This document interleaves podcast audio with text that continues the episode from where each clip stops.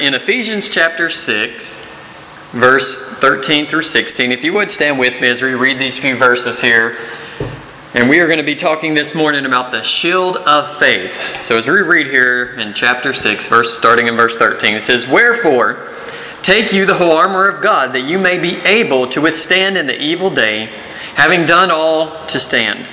Stand therefore, having your loins girt about with truth, and having on the breastplate of righteousness, and your feet shod with the preparation of the gospel of peace, above all, taking the shield of faith, wherewith you shall be able to quench all the fiery darts of the wicked. Let's pray. Father, we just thank you for today. We thank you for the time you've given us to come here to be in your house.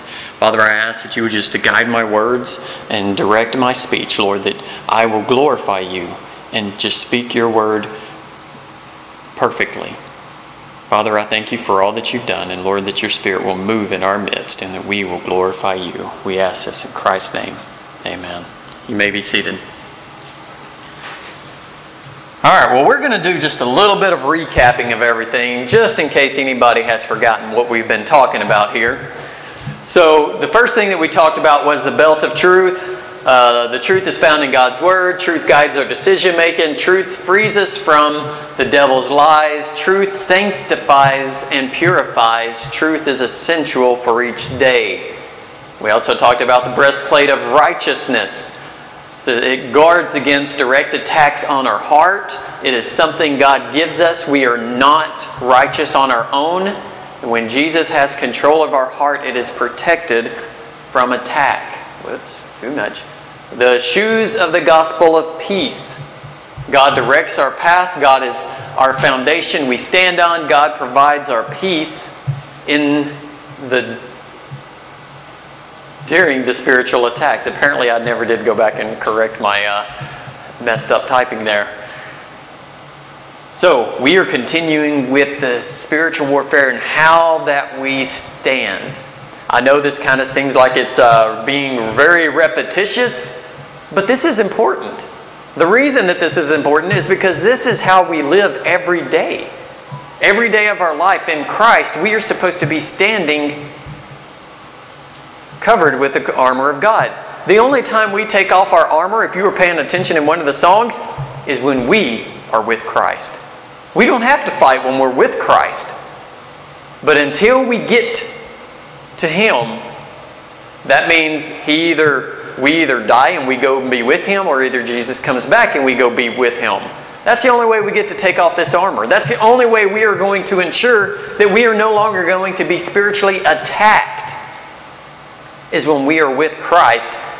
Uh, and that hasn't happened just yet. We are His soldiers and we must have on the armor because we never know when we're going to be attacked and we must be ready at all times.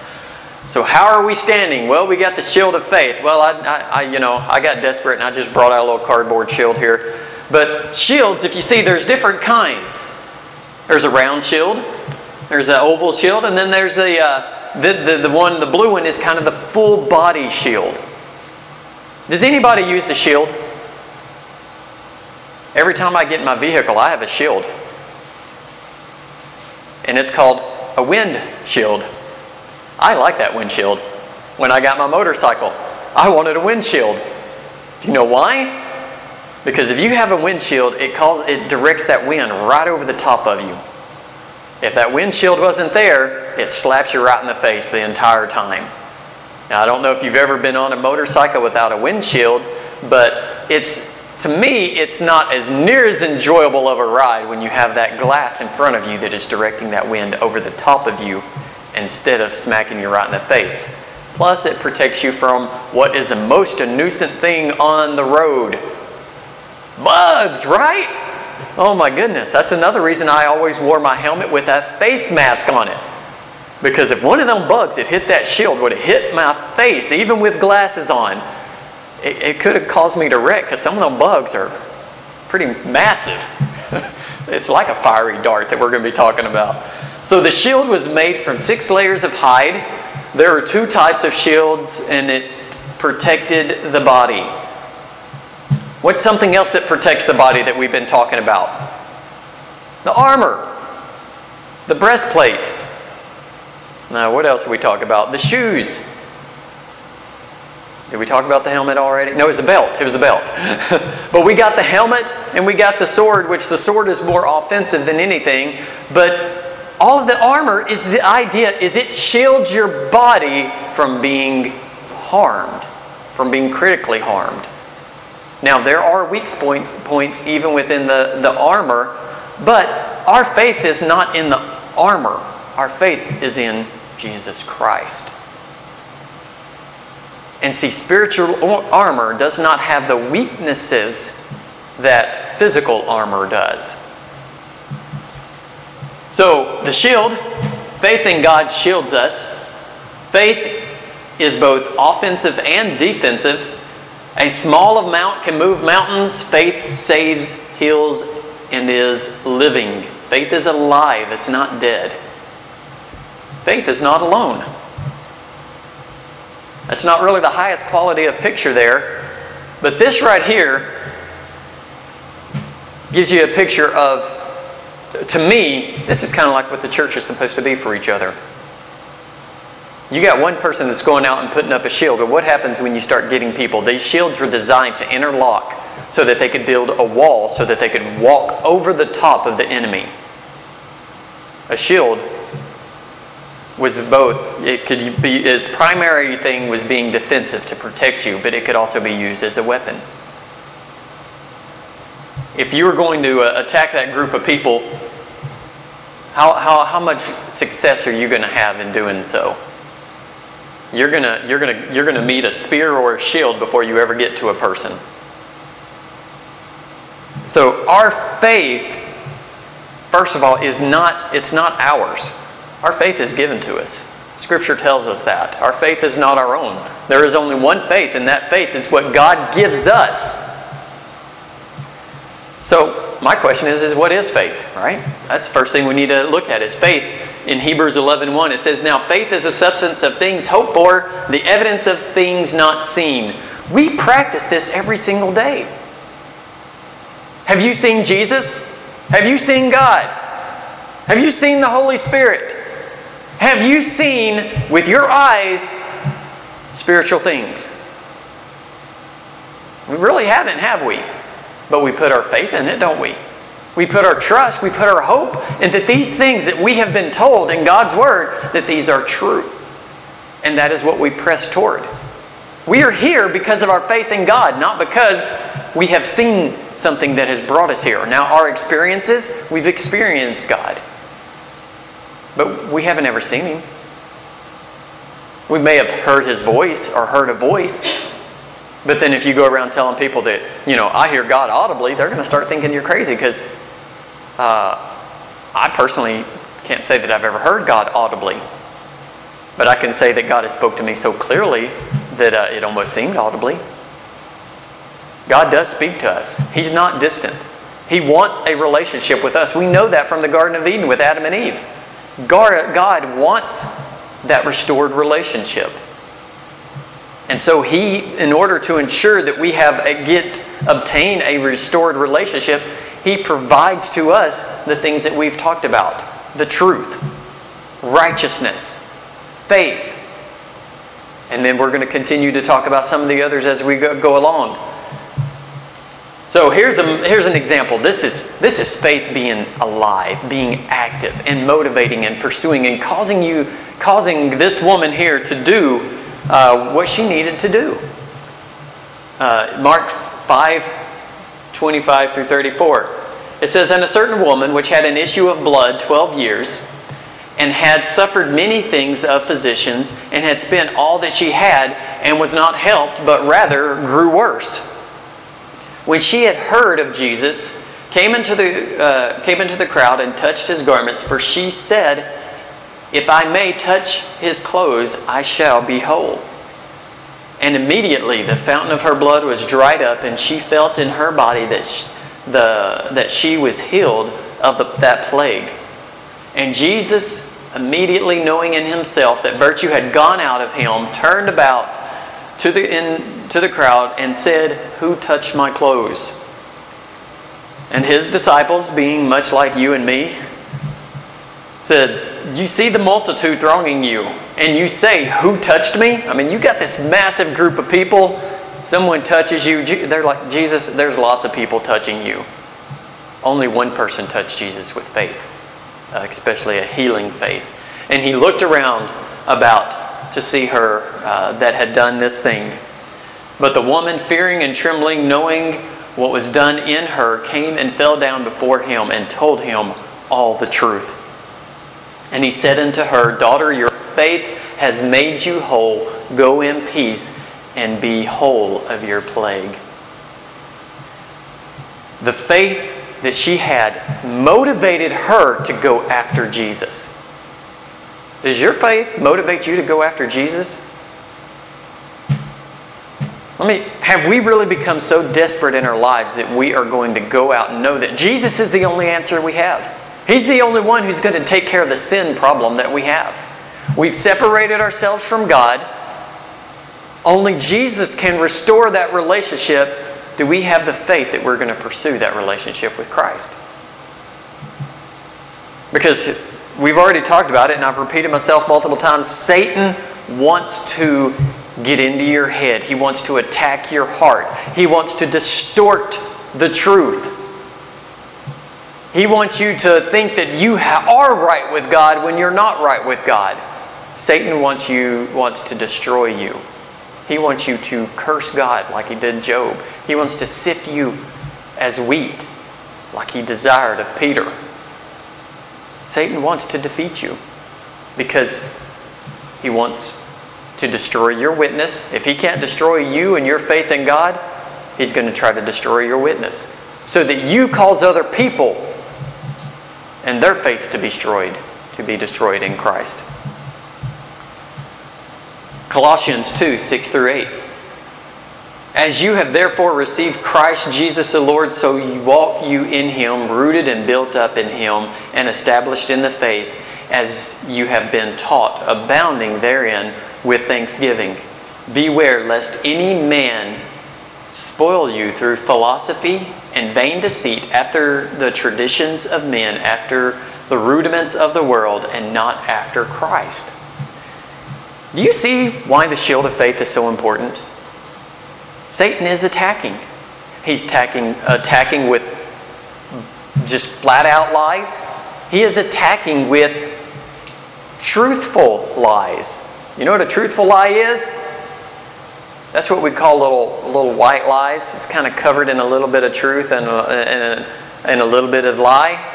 It's not a full lie. It's just a part lie. Because, because we, we, we want to spare someone their feelings. We, if we told them the whole truth, it would, it would hurt their feelings, right? So we spare them some detail, which turns the truth into a lie. What is the most popular one that is recorded biblically? When Satan goes up to Eve and he's and she tells him that if we are to eat of this fruit, we're going to die. And Satan says, You're not going to die. You're going to be as God, knowing good from evil. He gave a little bit of truth in there, didn't he? The first part was, You're not going to die immediately so therefore you're not going to die. And he says, You're going to know good from evil. Them were two truthful statements Satan made, weren't they? What part was not truthful? The idea that they would not die. You're not going to die immediately. Kind of leave words out here. But you're going to die. Do you think if Satan would have come up and he had just been truthful with her, he says, yeah, you'll die.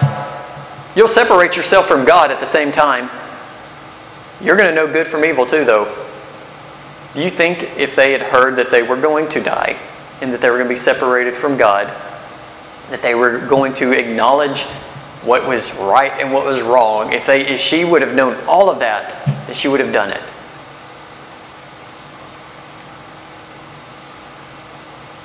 It's hard to say, isn't it? What would you have done? We sit there and go, oh, I wouldn't have done it, would I? How many times have you been, or er, symptoms, medication, Medication have symptoms on them, don't they? Almost every one of them.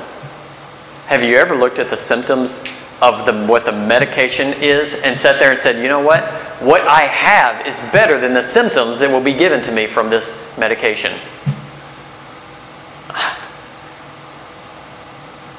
I, you know, that, that's for each to determine. But that's kind of what it is. We look at what, what is the worst thing?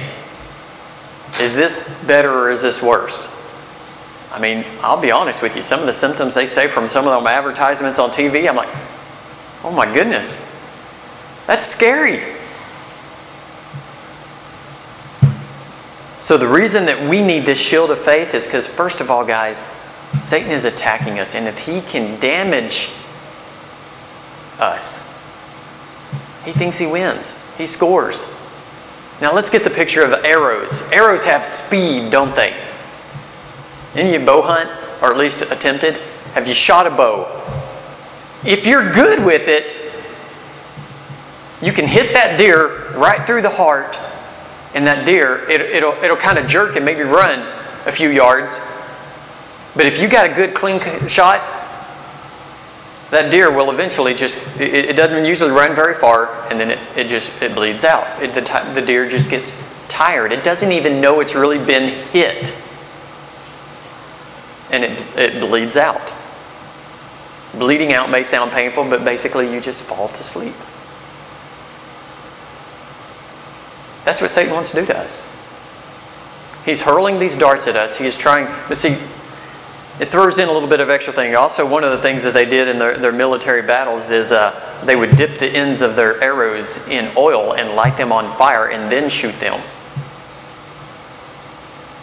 Uh, Ahab, if you remember him, when they were out in battle, he had his armor on, but he got penetrated by a, an arrow. There's lots of times they would just shoot the arrows up and then they would come down, and the arrow pierced him where his armor didn't cover. Arrows had a way of finding a way in if you were not securely protected.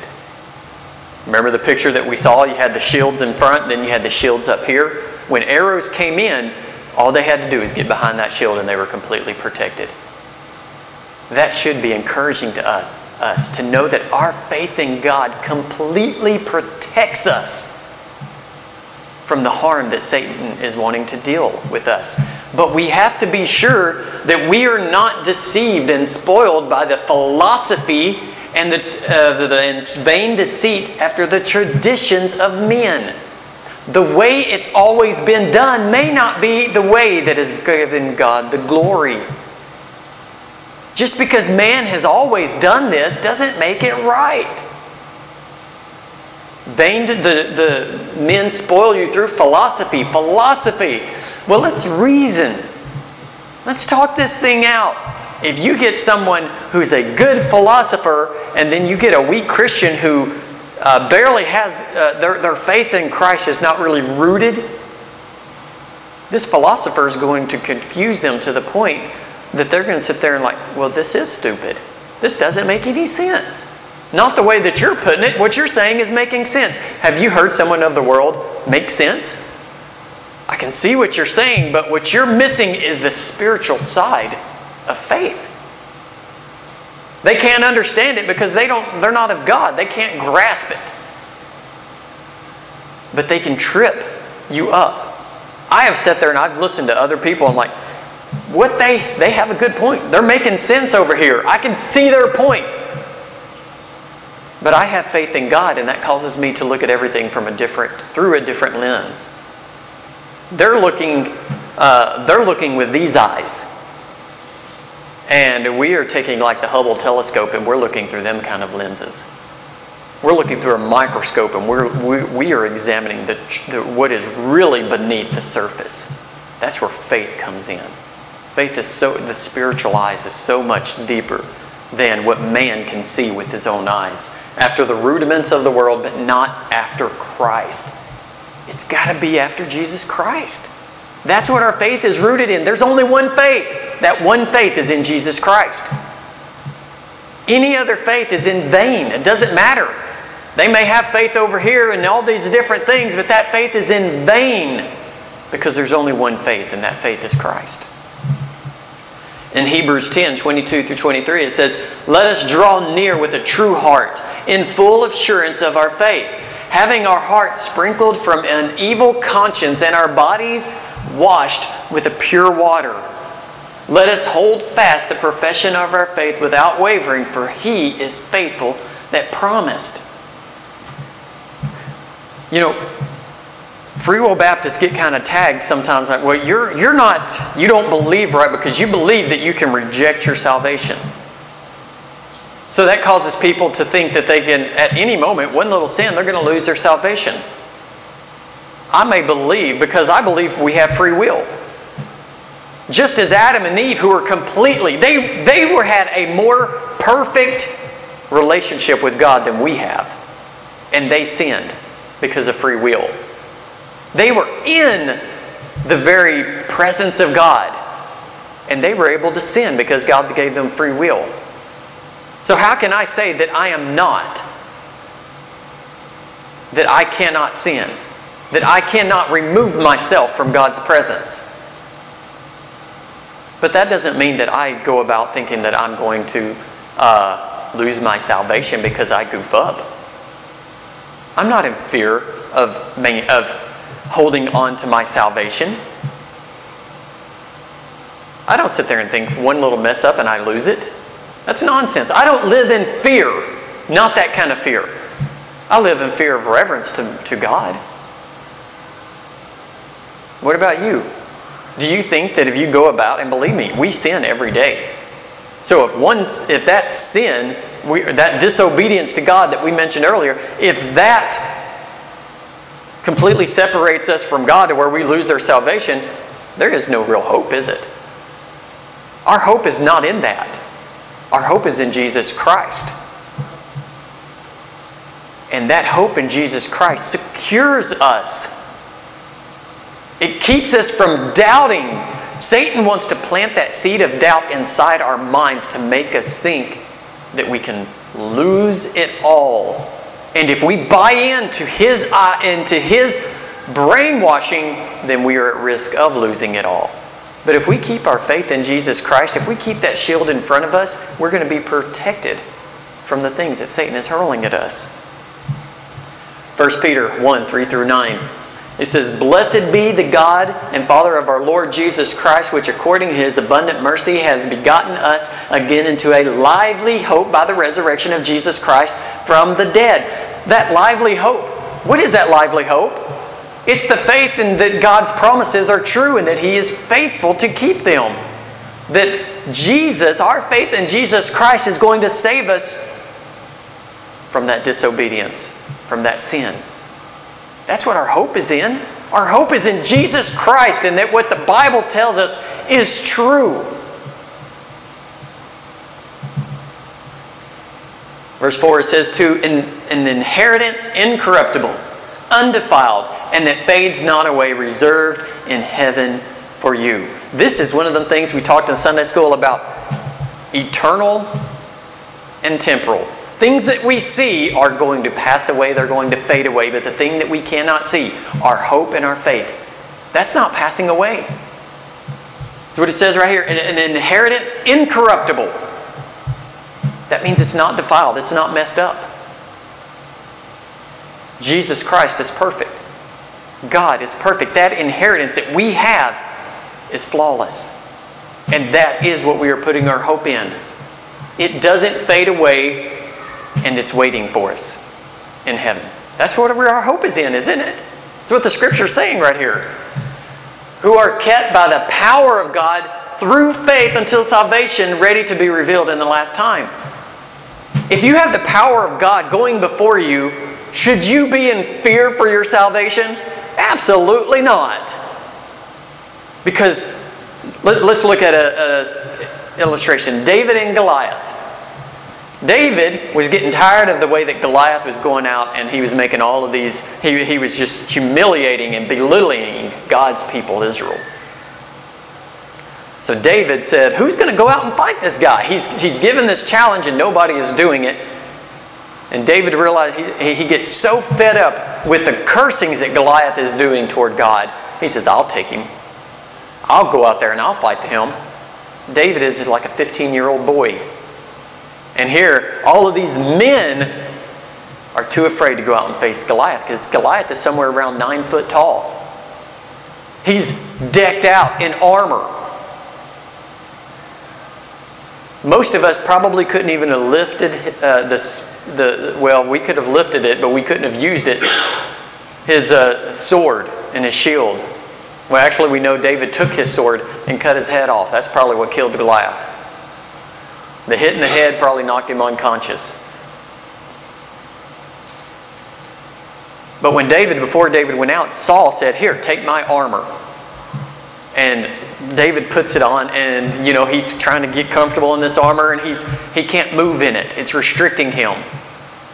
And he says, You know what? I haven't I haven't gone out and I have not proved this armor. I haven't uh, tested it. I'm not comfortable with it. I'm better off going out following God than I am wearing this armor. Because he was going out. How? He was going out in the power of God. He wasn't going out in the power of David. He wasn't going out in the power of Israel. He wasn't going out in the power of Saul. He was going out in the name of God, which had power, and he didn't fear. The only time we start fearing is when we start going out and we're not going out in the, God, in the power of God It says, Wherein you greatly rejoice, though now for a season, if need be, you are in heaviness through manifold temptations, uh, that the trial of your faith being much more precious than, or yes, precious than gold that perishes, though it be tried with fire, might be found unto praise and honor and glory at the appearing of Jesus Christ. The spiritual warfare that we're going to go through as Christians, because like I said, God God is going to allow us to go through trials. He's going to allow us to go through temptations. But these things we know are going to come our way. And Satan is trying to use these opportunities to get us to curse God. But if we have on the armor of God, the spiritual armor of God, we have nothing to fear because God is going out before us. He's leading the way and He's clearing the path. Now, we might get damaged along the way, but we will not be defeated. I mean, you've heard it so many times. I've read the back of the book and we win. We have been given a glimpse into what the future holds. We have nothing to fear because God is going to take care of everything in His timing, His will. We're not defeated. We may feel like we're going through the gauntlet sometimes. People may take our lives, they may kill us. We may die a horrible death, we may not. The point is, is are we going to let God go before us or are we going to try to take them on ourselves? And so many times we try to take things on on ourselves and we we're we don't allow the process of spiritual warfare to actually strengthen us, to increase our faith, to take on the full armor of God that we may be able to stand against Satan and his attacks. Satan is going to attack you.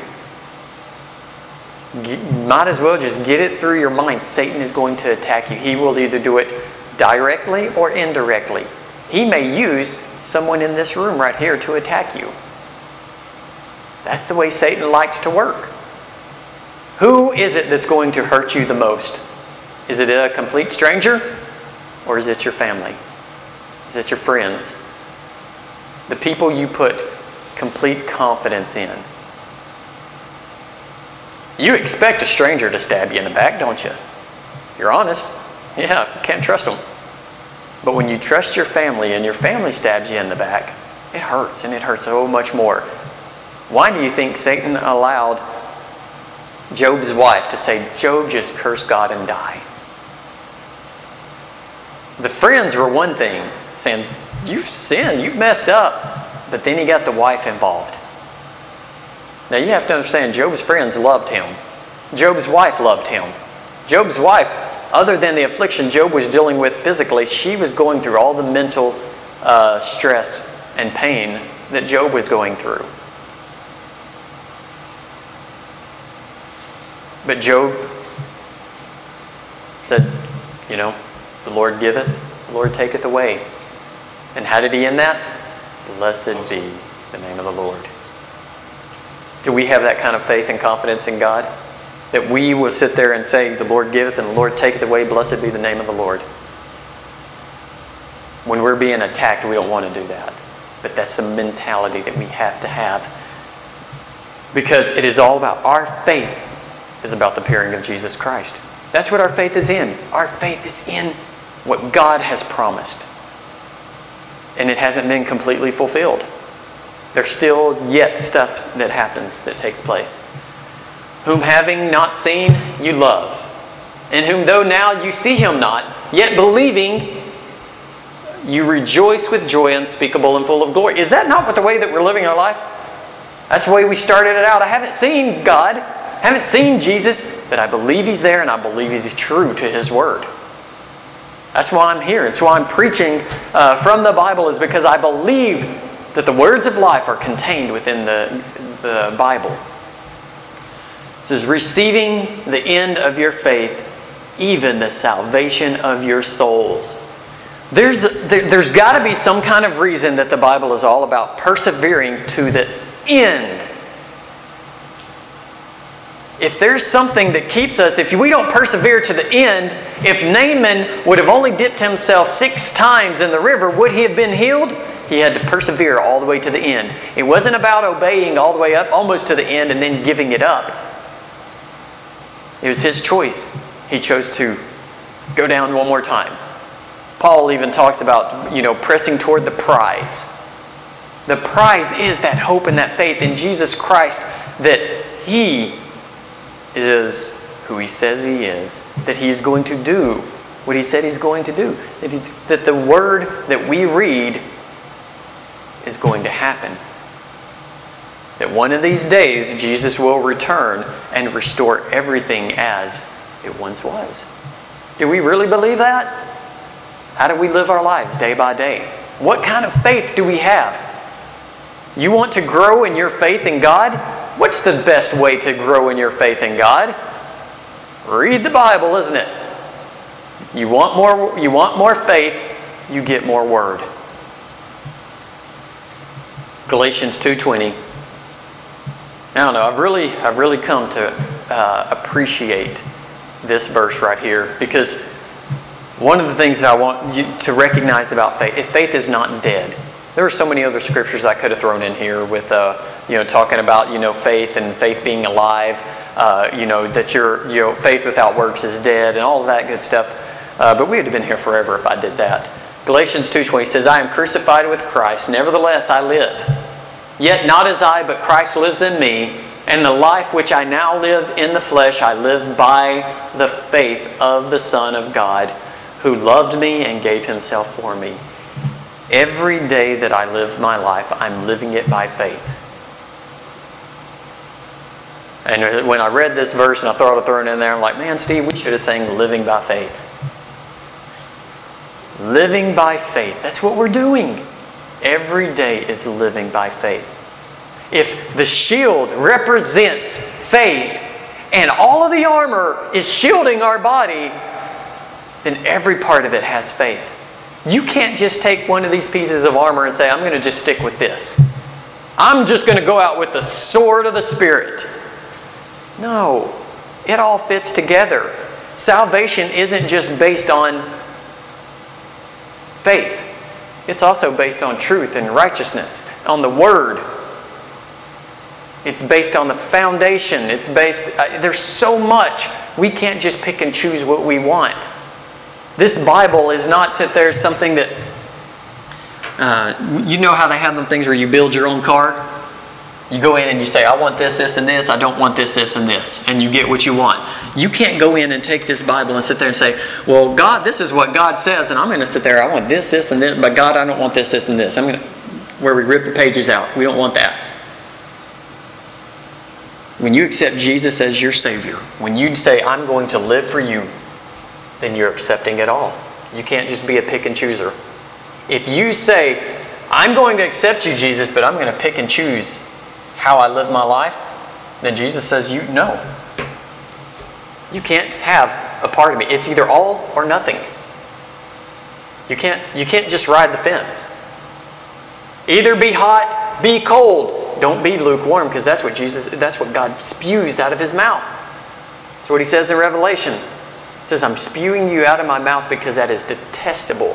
You're trying to have a little of both, and that don't go. And we have a lot of people who are trying to have a little of both. Where's your faith in God? Are you able to resist the attacks of Satan because your faith is strong? Or do you need more faith? Do you need to increase in your faith? I think we all do. I know I do. Let's go to the Lord in prayer. Father, we come to you. We thank you. I thank you so much, Lord, for just bringing us here, giving us your word, given us each other that we can come and we can fellowship together.